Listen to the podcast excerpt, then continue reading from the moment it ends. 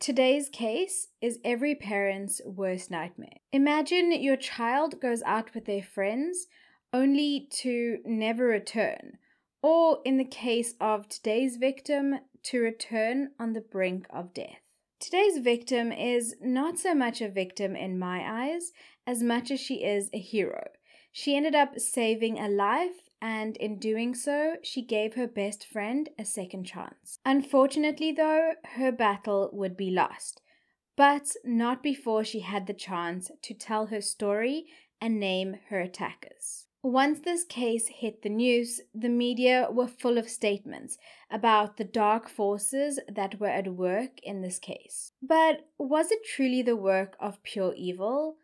Or was there a more deeper and unsettling truth? Regardless, a young girl, only 18 years old, with so much left to experience from this world, lost her life far too soon at the hands of people she knew, people she thought she could trust. This is Kirsty Theologo's story.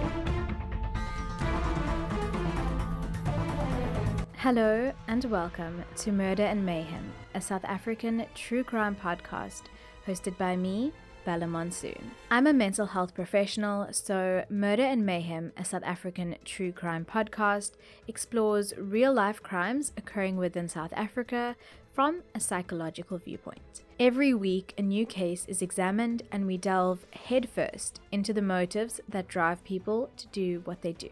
Join me weekly on a journey into the minds behind the madness as we traverse murder, mayhem, and much more. Today's episode is controversial in many ways. First, for the reasons that were given by the perpetrators as to why this crime was even committed. And then for the bizarre information that would seep its way to the surface in the months to follow. But first, let's meet Kirsty. Kirsty Theologo was born on the 5th of July, 1993. She was the second eldest of seven children. Her mother Sylvia had lived quite a hard life, and she worked as a waitress in order to support her family. There was no mention of Kirsty's father, and her mother did not appear to have long term relationships, so the focus for her mom was on providing a home for her children. The home that she could provide was not the biggest or the best, but it was far better than her children being left out on the streets. Broken windows, doors secured with wooden spoons stuck through the keyhole openings, and an oversized mattress that the children would share made up this home. Life was therefore quite difficult. And as in many impoverished situations, emotions are often volatile. This, unfortunately, was the case with Sylvia, and it was often her outbursts that would create distance in the relationship between her children and herself. Her idea of punishment was to have the children sit down with their backs facing the TV for hours on end. And if they made a sound or any type of movement, this punishment would be prolonged. She would also line them up outside of the bathroom where she would spank them. The children would often fight to see who would be where in the line because they knew that whoever went towards the end of the line or at the back of the line would get away with the lightest punishment as her hand would be tired by the time she reached them. And this is how the siblings grew up. Discipline and the manner in which it is served affects each child differently as they develop and mature. Some will begin to shy away from conflict, and others, like Kirsty, begin to rebel. As she grew up, she no longer willingly took the punishments that were doled out to her. She would scream and shout and as she grew older, she would threaten to retaliate. Her mother, Sylvia, would later state My kids know it, and so did my neighbors within a six mile radius, that she got as good as what she gave. And with that dynamic at play, the relationship soured quickly between mother and daughter. and Kirsty continued to rebel. Rebellion in teenage years, whilst normal, is also a cry for control in one's life and a struggle for love and acceptance. On occasion, Kirsty was also kicked out of the house by her mother, and her mother would gather the children in order for them to vote on whether she would stay or whether she would go. Something along the lines of, according to her, hands up, Kirsty stay or Kirsty go. Yeah, I won't comment on that. As Kirsty progressed through her teens, she loved taking care of her appearance and she would make sure she always wore makeup before leaving the house, like many other teenage girls. Her attention to detail ended up leading to much teasing from her family members, who had nicknamed her Cleopatra as she was always preening herself and looking after herself, and they had often stated that she could not have a hair out of place. The truth is, she took pride in her appearance, and there's nothing wrong with that. And I'm pretty sure she loved the fact that she could control that aspect of her life. Just prior to everything that occurred, Kirsty was a grade 11 pupil in Hoërskool Die Fakkel. Outside of school, though, she was the life of the party, and this is where she met her best friend. Through my research, it became clear and apparent that Kirsty's best friend, who was the other victim in this case, wanted nothing more than to move on and to leave this traumatic event in her past. For this reason, I will not be using her real name in this episode, and all footage and images of her will have her face blurred out. I think it is vitally important when telling stories that do not belong to you to exercise kindness and respect in order to do more good than harm. What I can tell you, however, is that Andrea lived an incredibly difficult life before these tragic events even occurred. When she was just a child, her father had killed three people, including his own mother. This left her mother alone to raise six young children. As she grew up, the focus was much on the younger children, which left her to seek her own love and comfort. And she found such comfort in her friendship with Kirsty, who was four years older than her. The two had hit it off immediately and they became best friends. They had bonded at first because, as Andrea later said, she was also a freaky, wild chick.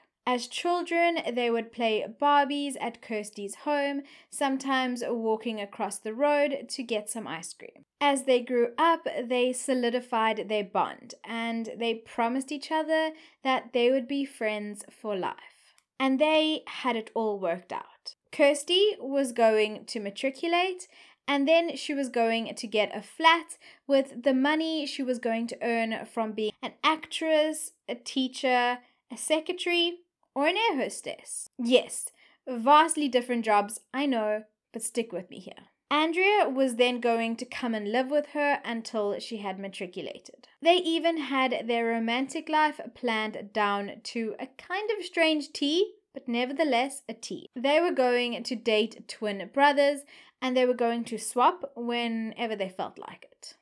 However, all their dreams remained just that dreams, as Kirsty would never have the chance to bring them into volition. And so, as a teen, as a rebellious teen, Kirsty began to experiment with dagga. Her mother had found out and she had taken her to court where she had met a social worker who was based at the La Rochelle Upper Room Christian Center. This would be the beginning of the end, because it was here that she would meet her murderers. But these murderers were disguised as friends. And over the months in the year prior to Kirsty's murder, Kirsty and Andrea would hang out often with this group, sometimes even skipping school to do so.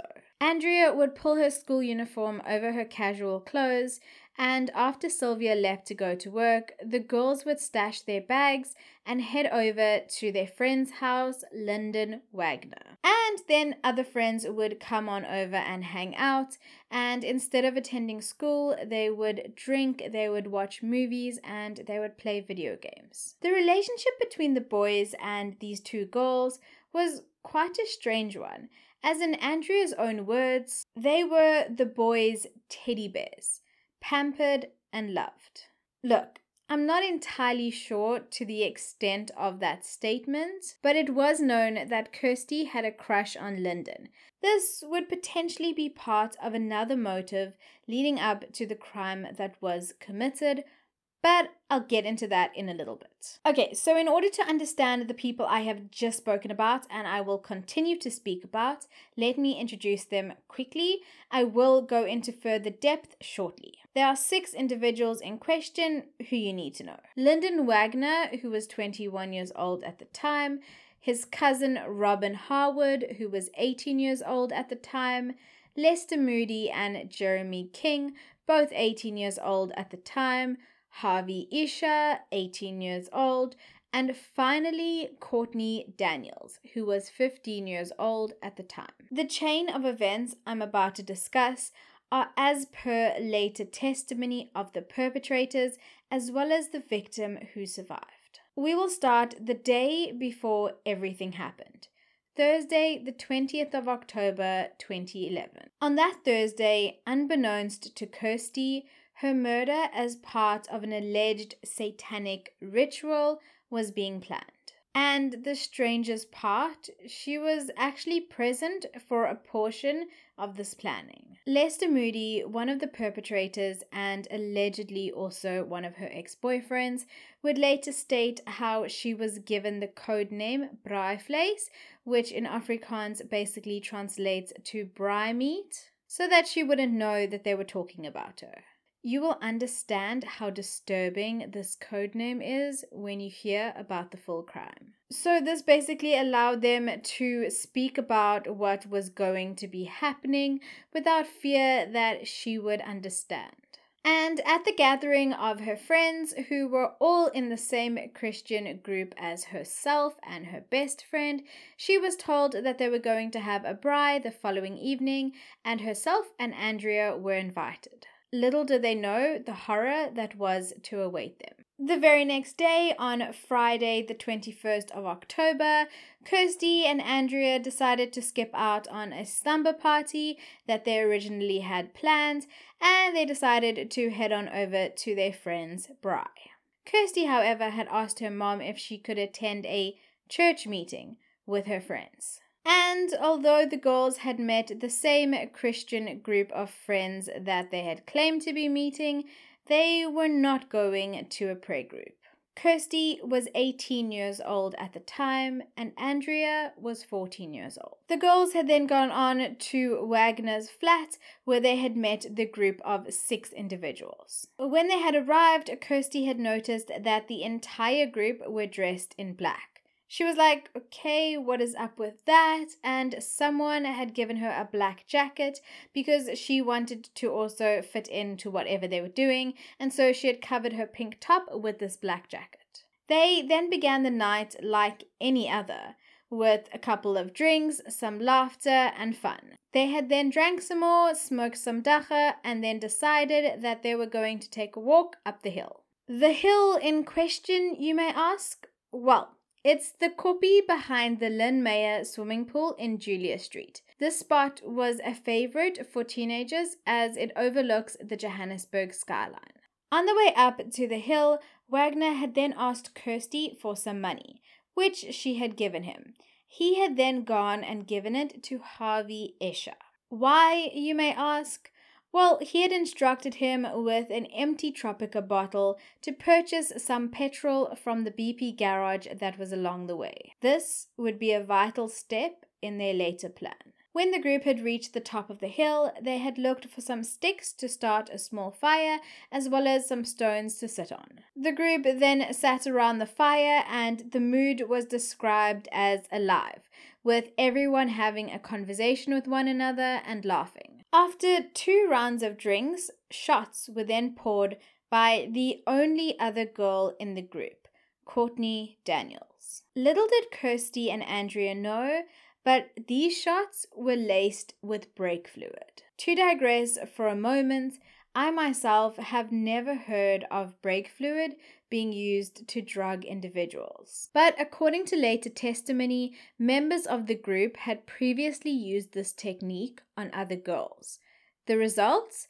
It would make them lightheaded and sometimes unconscious. Charming. Upon taking the shots, Kirsty spat hers out and said that it tasted awful, but Andrea had continued to drink hers because she was not really used to different types of alcohol and what they tasted like. So, as far as she was aware, it could very well be normal. Very soon after, Jeremy King had announced that it was time. No one had responded, but Wagner had then placed his arm around Andrea's neck in an attempt to choke her. And then on the other side of the fire, Moody, Howard, and King were then attempting to choke Kirsty, who was fighting back vehemently. It was at this point that Isha had allegedly told King to stop, but King refused and instead he had lashed out at him. Harvey Isha would later state He told me to back off, so I stepped back and watched. Howard and Kirsty fell on the ground. King also went onto Kirsty to continue to strangle her. Kirsty, still fighting back, was hit on the head at least three times with a large rock by Moody, but miraculously, she still survived. It had taken three men to subdue her the way she was fighting back. She had then momentarily lost consciousness. It was at this point that the men had moved to the fire and they had begun their ritual. Battered and bruised, she had regained consciousness whilst they were in the middle of their ritual. When she came to, she saw them, spilling their blood on a Bible over the fire and chanting some form of prayer. At this point, Andrea was still unconscious. When Kirsty managed to stand up, Wagner had then thrown petrol over the two of them. Whilst they searched for a lighter, Kirsty had broken-heartedly told them that she thought they were her friends. And in the next moment, they had set her alight. Andrea had lost consciousness, but when she came to, Kirsty was screaming, Andrea, we must go home. We must go home. At that point, Andrea could hardly see, but she saw someone was burning and soon she realized it was Kirsty. Wagner had begun to strangle her with her own scarf. She had then broken free and she had run over to Kirsty and tried to put out the flames with her bare hands. However, the petrol that she was covered in caught fire, and within moments she was unconscious again. All she vaguely remembered from that point was being pulled, carried, and then dropped. And it was at this point that Isha had run away back down the hill. It was at the bottom of the hill that he would later bump into Howard and Daniels, who had also fled the scene. When Moody and King had rejoined the group, it was suggested that they go back up to ensure that the job was finished, but Wagner had convinced them that the girls were no longer alive. And so no one ended up going back up to check. Instead, they had gone back to Wagner's home. And this is where the police would find them very soon. But more on that in a bit. What the group had failed to realize is that back on the hill, Kirsty and Andrea were still alive.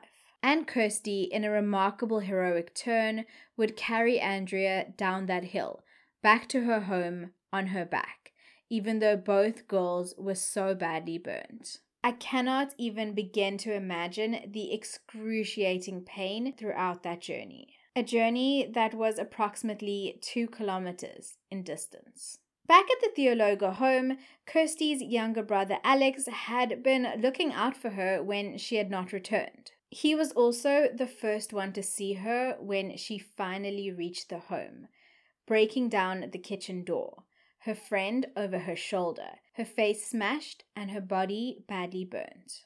Alex was in shock, and he woke Sylvia up, their mother, just past midnight to tell her that something was wrong. Kirsty, standing by the kitchen basin, had then told her mother, Ma, they poured petrol on me and set me alight. It was Jeremy, Lester, Lyndon, and Harvey. They never got my pants off. Both girls were then rushed to hospital. The information was then passed on to the police, and it would result in the later arrest of some of the perpetrators at Wagner's home. On the 28th of October, just after 4 a.m., after suffering for a week in hospital and being placed in an induced coma with 75% burns to her body from the waist up, Kirsty Theologo passed away. Her mother was hysterical after hearing the news. Later forensic pathology reports would show that it was due to multiple organ failure. At the hospital, Andrea underwent skin grafts and other treatments in order to limit the damage caused by the fire. After being treated in hospital, she was taken to a rehabilitation center. Her burns were so severe that she could not even bath for four months. So, as I mentioned, the day after Kirsty and Andrea were attacked, the suspected perpetrators were arrested. After Kirsty succumbed to her injuries a week later, the charges were escalated from attempted murder to murder. Soon, the trial that would have so many delays would begin. Sylvia was then forced to face the six accused perpetrators. She would describe the experience as painful and anger arousing. Despite receiving letters of apology from Harwood and Wagner, she refused to forgive them for what they had done. What am I gonna do with a letter? I want my child and I can never have my child. They didn't give me a choice. Wagner, Isha, Harwood, and Daniels were charged with murder and attempted murder as well as with assault to cause grievous bodily harm. All pleaded not guilty. And then on the other side of it, right off the bat, Jeremy King and Lester Moody confessed to the crime after entering a plea bargain for a lesser sentence with the state. In return for their deals, they were expected to testify against the other accused, namely Lyndon Wagner, Robin Harwood, Harvey Isha, and Courtney Daniels. It was here that they would implicate the main leader of the attack, Wagner. After they had given their testimony, they were then sentenced as per their plea bargains. The accused were each sentenced to 17 years imprisonment five of which were suspended. Courtney Daniels, who was 15 years old at the time, was convicted of common assault for lacing the drinks of Kirsty and Andrea with brake fluid prior to the attack. She was sentenced to six months in prison, suspended for five years. She was released back into the custody of her parents. In November of that year, Harvey Isha was acquitted of all charges as it was established that he had no knowledge or role in the murder. He had told the court that he had no part in Kirsty's killing and had watched from behind a tree as his friends had attacked her. However, as later testimony would reveal, he was picked by Wagner to be the fall guy, as he was not from this country, so the group had just thought that he could easily return back to the Congo. Andrea would later testify and state that the morphine she was given for the pain after the ordeal blocked many things from her memory, but she was at the time able to remember much more than she did in hospital. In testimony directed to Wagner and Harwood, she had said, We trusted you and we were committed to you. We met you in church, and Kirsty and I had said that we wanted to come and stay by you. Besides Andrea's testimony, throughout the trial, the various perpetrators, as well as some of their family members, took to the stand. And as court proceeded, more shocking information surrounding the events that transpired came to light. It soon became evident that Wagner was the mastermind behind the entire ordeal. However, he had told the court that it was Moody who often spoke about Satanism. In Wagner's testimony, though, he had described how he chose the clothing that they would wear, all black, as well as the place where the murder would occur. He had stated that they could not do it in his flat as they needed an open area, but they also needed a quiet area. He then told the court how he had packed candles, a knife, and a Bible in his bag before they had left for the kopje. He would go on to state that he knew what he was doing, even though he was allegedly under the influence of drugs and alcohol. He had also said that he had no thoughts, feelings, or emotions during the attack. He had strangled Andrea, and then he had dropped a rock onto Kirsty's head three times. A psychiatrist, Dr. Eddie Pack, would state for the record that Wagner was mentally sound enough to be held accountable for his actions. He would state that Wagner's drug use was influenced by his troubled upbringing in a single parent family with financial struggles. But I mean, that's not really an excuse now, is it? The judge would later state that Wagner was a thoroughly unimpressive witness who was sly and dishonest. And even though Wagner's actions were incredibly disturbing,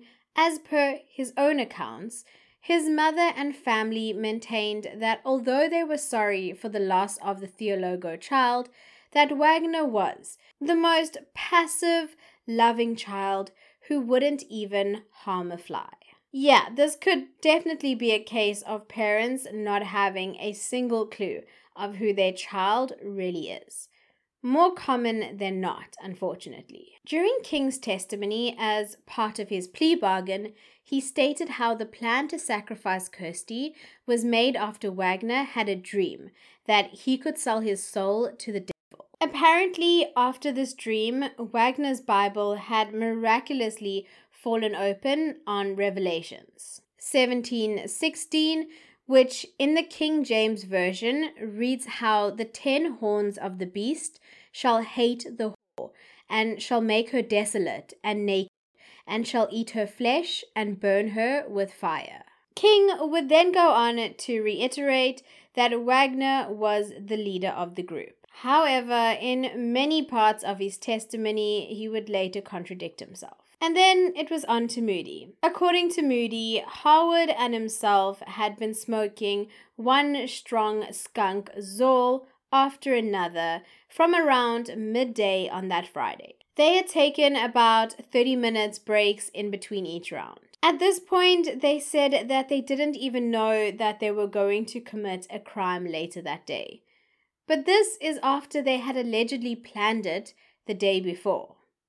Yeah, Definitely kinda sus, if you ask me. After smoking, they had then dabbled in harder drugs, including cat and cocaine. When later asked how they had felt, he had said that they were roofed. Moody, who was the son of a pastor, would also go on to state that it was indeed Kirsty's desire to be sacrificed as the prostitute and the Bible passage that they had found had reaffirmed this. For God has put it in their hearts to accomplish his purpose by agreeing to hand over to the beast their royal authority until God's words are fulfilled. He would go on to state, I am not the beast. I thought I was one of the horns. Moody had also suggested that they have sex with both of the girls before killing them, however, that did not happen. The final strange twist in the tale is that Moody would state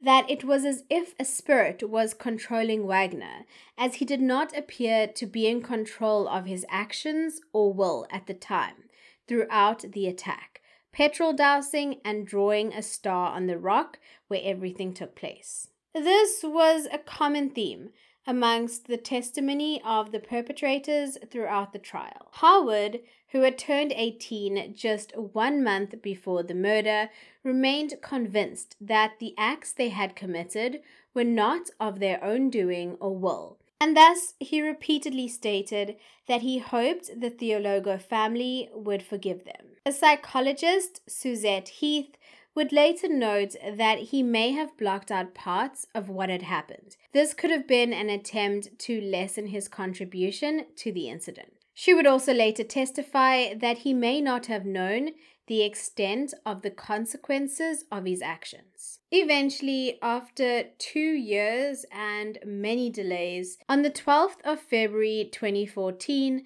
Lyndon Wagner was given a life sentence for Kirsty's murder and 18 years for the attempted murder of Andrea to run concurrently. His cousin, Robin Harwood, was sentenced to 20 years for the murder of Kirsty and 20 years for the attempted murder of Andrea to run concurrently. The judge presiding over the case, Geraldine Borchers, would go on to say that Wagner played a more active role in the killing and that a life sentence for Harwood would be harsh because he was immature, kept bad company, was under the influence of dagga at the time of the attack, and had a lack of parenting. She had said, I cannot accept that Howard was controlled by evil spirits, music, and friends. He is capable of rehabilitation and he is not a hardened criminal. After the sentence was given, though, Howard and Wagner's family were visibly upset. They would state that they believed that the two men were not in control of their actions,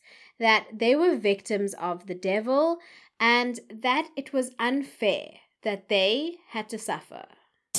We're going to try and appeal, and whether it's unfair or fair, we don't know. We just leave it in God's hands. The family would go on to say, The devil is real. If you open the door, he will come in. And that pretty much epitomizes how the case was viewed in the media a ritualized killing for the dark forces. I mean, it's not like the media is known for sensationalism or anything, right? So, according to the narrative, Kirsty was to be sacrificed in order to fulfill the four wishes of the group power, wisdom, fame, and money. Wagner had written down some words that had came to him that needed to be recited at the ceremony. Also, strangely enough, all those months later, Moody was able to remember the Bible verse that initiated everything, almost word for word, despite initial claims that there was no premeditation to the event. The day before the murder, the group had played a game using toilet paper and matches. Yes, I said toilet paper. This game had indicated who was to be sacrificed. A question was asked, and the way in which the matches fell out of the toilet paper would determine if the answer was yes or no. I'm no expert on the occult, but I'm pretty sure that this is not the way that things are done. I'm just saying. This game had then indicated to the group that Kirsty was set to be the prostitute. But here's the even stranger part that was told in court and that I previously just touched on. Kirsty had apparently wanted to be the sacrifice all this time. She had allegedly told them on previous occasions that they should drink her blood, eat her flesh, strip her naked, and burn her. Yeah, somehow I'm not buying that.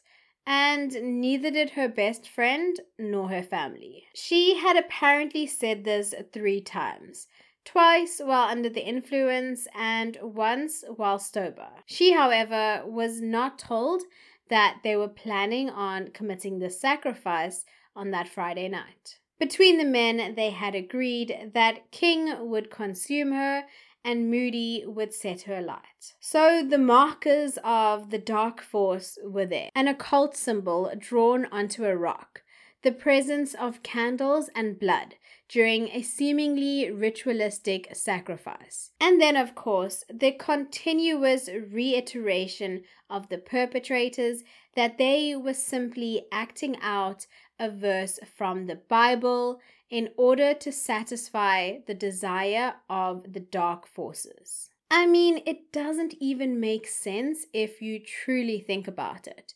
So let's look deeper.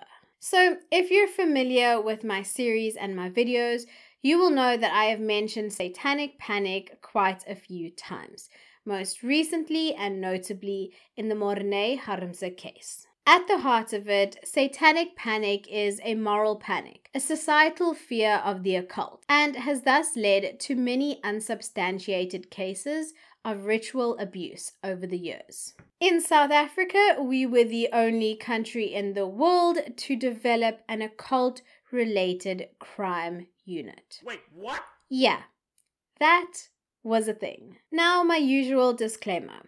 I am by no stretch of the imagination saying that dark forces do not exist. However, I am saying that often a misunderstanding of what is deemed the occult leads to more chaos than anything else. So, here is why, in my opinion at least, I believe that it wasn't necessarily the dark forces at play.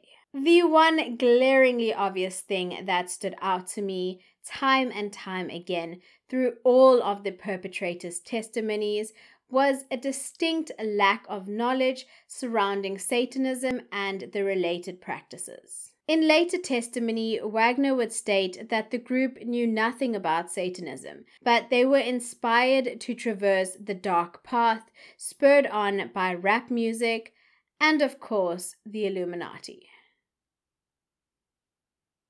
Moody would say that apart from watching horror movies, listening to rap music, and Jay Z, he knew nothing about the occult. So then, with no grasp or understanding of the occult, why blame it for the evil acts that were committed? Well, the main potential reason is that it is almost seen as the easy way out. By placing responsibility for actions onto another force, there is a distinct lack of liability undertaken by the accused. In this way, the occult operates as a scapegoat. There is also the chance for such offenders, if believed, to get off with a lighter sentence and also to not be judged as harshly by their community and even their family. And that in part explains why others choose to believe this narrative too. If your child commits a terrible act, it's far easier to say that it was the evil forces that made them do it rather than admit that it was all their own doing. And thus to also admit that there are deeper underlying issues at play that you are either unaware of or contributing to. Now, that is a tough pull to swallow. And on a side note, this is also often seen with mental disorders, in which the blame for a heinous crime is placed solely on a disorder, and thus the disorder gets a really bad rep, thereby creating more stigma for others who are living with the disorder perfectly fine. In this specific case, though, for example, Wagner and Harwood had both grown up without a father figure which had a role to play in the way in which their particular understanding of the world developed. Howard was known to be more submissive growing up and had quite an immature personality. He was described as kind and friendly. He did, however, spend much time with his cousin Wagner, who, on the other hand, displayed more antisocial behavioral characteristics and was more rebellious. He would often skip school and was later described by psychologists as having impaired intellectual ability. Wagner also had an extensive family history of schizophrenia and bipolar disorder. However, there are no assessments that showed that his behavior was as a result of either such diagnosis, to the dismay of his defense team. Prior to the crime, Harwood was living with Wagner in what was deemed the flat of hell where they used excessive drugs, alcohol, and had multiple women over. It would later be hypothesized that the drugs he used made him aggressive and contributed to the fantasy world that he lived in and the lack of restraint that he demonstrated. I personally feel as though Howard was influenced a great deal by Wagner a cousin whom he admired and looked up to. That is not to say that he had no culpability or responsibility of his actions, but rather that peer pressure had a role to play. In a developing adolescent, it only takes a single strong influence to impact the trajectory of a vulnerable mind. Without more information on the childhood of each of the convicted perpetrators, it's impossible to pinpoint all the contributing factors. But it is evident that it was a combination of factors that led them to the crime that they ended up committing. And without being able to search the mind of those who committed such heinous acts, we can never really know the true motives. Perhaps it may have been jealousy as a result of relationship drama, as Andrea had initially suggested. Or perhaps it may have been as a result of peer pressure and dark desires to rebel. Or perhaps it had something to do with their substance abuse. Regardless, the outcome remains heartbreaking. And the damage and inaccuracies of unethical reporting and sensationalism only serve to continue to spread manufactured narratives that cause more panic than anything else. And in the midst of all of this, the victims and their families are forgotten a simple afterthought, if even that. After the attack, Andrea moved from foster home to foster home as her mother was unable to provide for her. She dreamed of being able to go to boarding school just so she could start her life over. She had said, I've had 16 years of hell and I really deserve a better chance.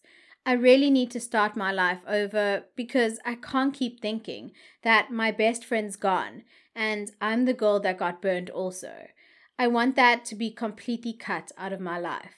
I'm going to live my and her dream. In a later interview, she spoke about forgiveness and how she will not publicly tell the convicted that, but she has set herself free from them. I'm not sure exactly where her path led her, but from my research online, I have established that she is doing well. She looks happy and she is with someone who loves her and whom she appears to wholeheartedly love too. She dreamed of being a teacher one day and being able to travel, and I hope that she has been able to fulfill those dreams. Sylvia struggled immensely after the loss of Kirsty, turning to drugs and later attending rehab. She also ended up suffering from many health issues brought on in part by the stress of the trauma itself. She had also proceeded to lock her children in the house for two months after Kirsty's death in a bid to protect them. She did not want anything to happen to them. The Theologo family dynamics changed drastically, and her children blamed Sylvia for Kirsty's death. In their eyes, she was her mother, and she was supposed to have protected her. Sylvia also feels sad because of the way that their relationship was prior to everything happening, and for the fact that she will never be able to make amends. She remained adamant that the devil had nothing to do with the crime.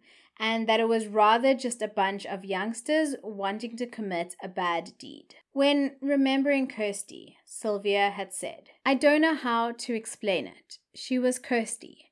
She laughed, she laughed from her soul, from inside her gut. Thank you for joining me this week to pay homage to Kirsty Theologo, a true heroine, a girl who was so brave and fought so hard despite the odds being stacked against her. Her courageous act resulted in a second chance for her best friend. And for this reason and so many more, she will never be forgotten. Until next week, stay safe, stay blessed, and stay the amazing human beings that I know each and every single one of you are. Bye!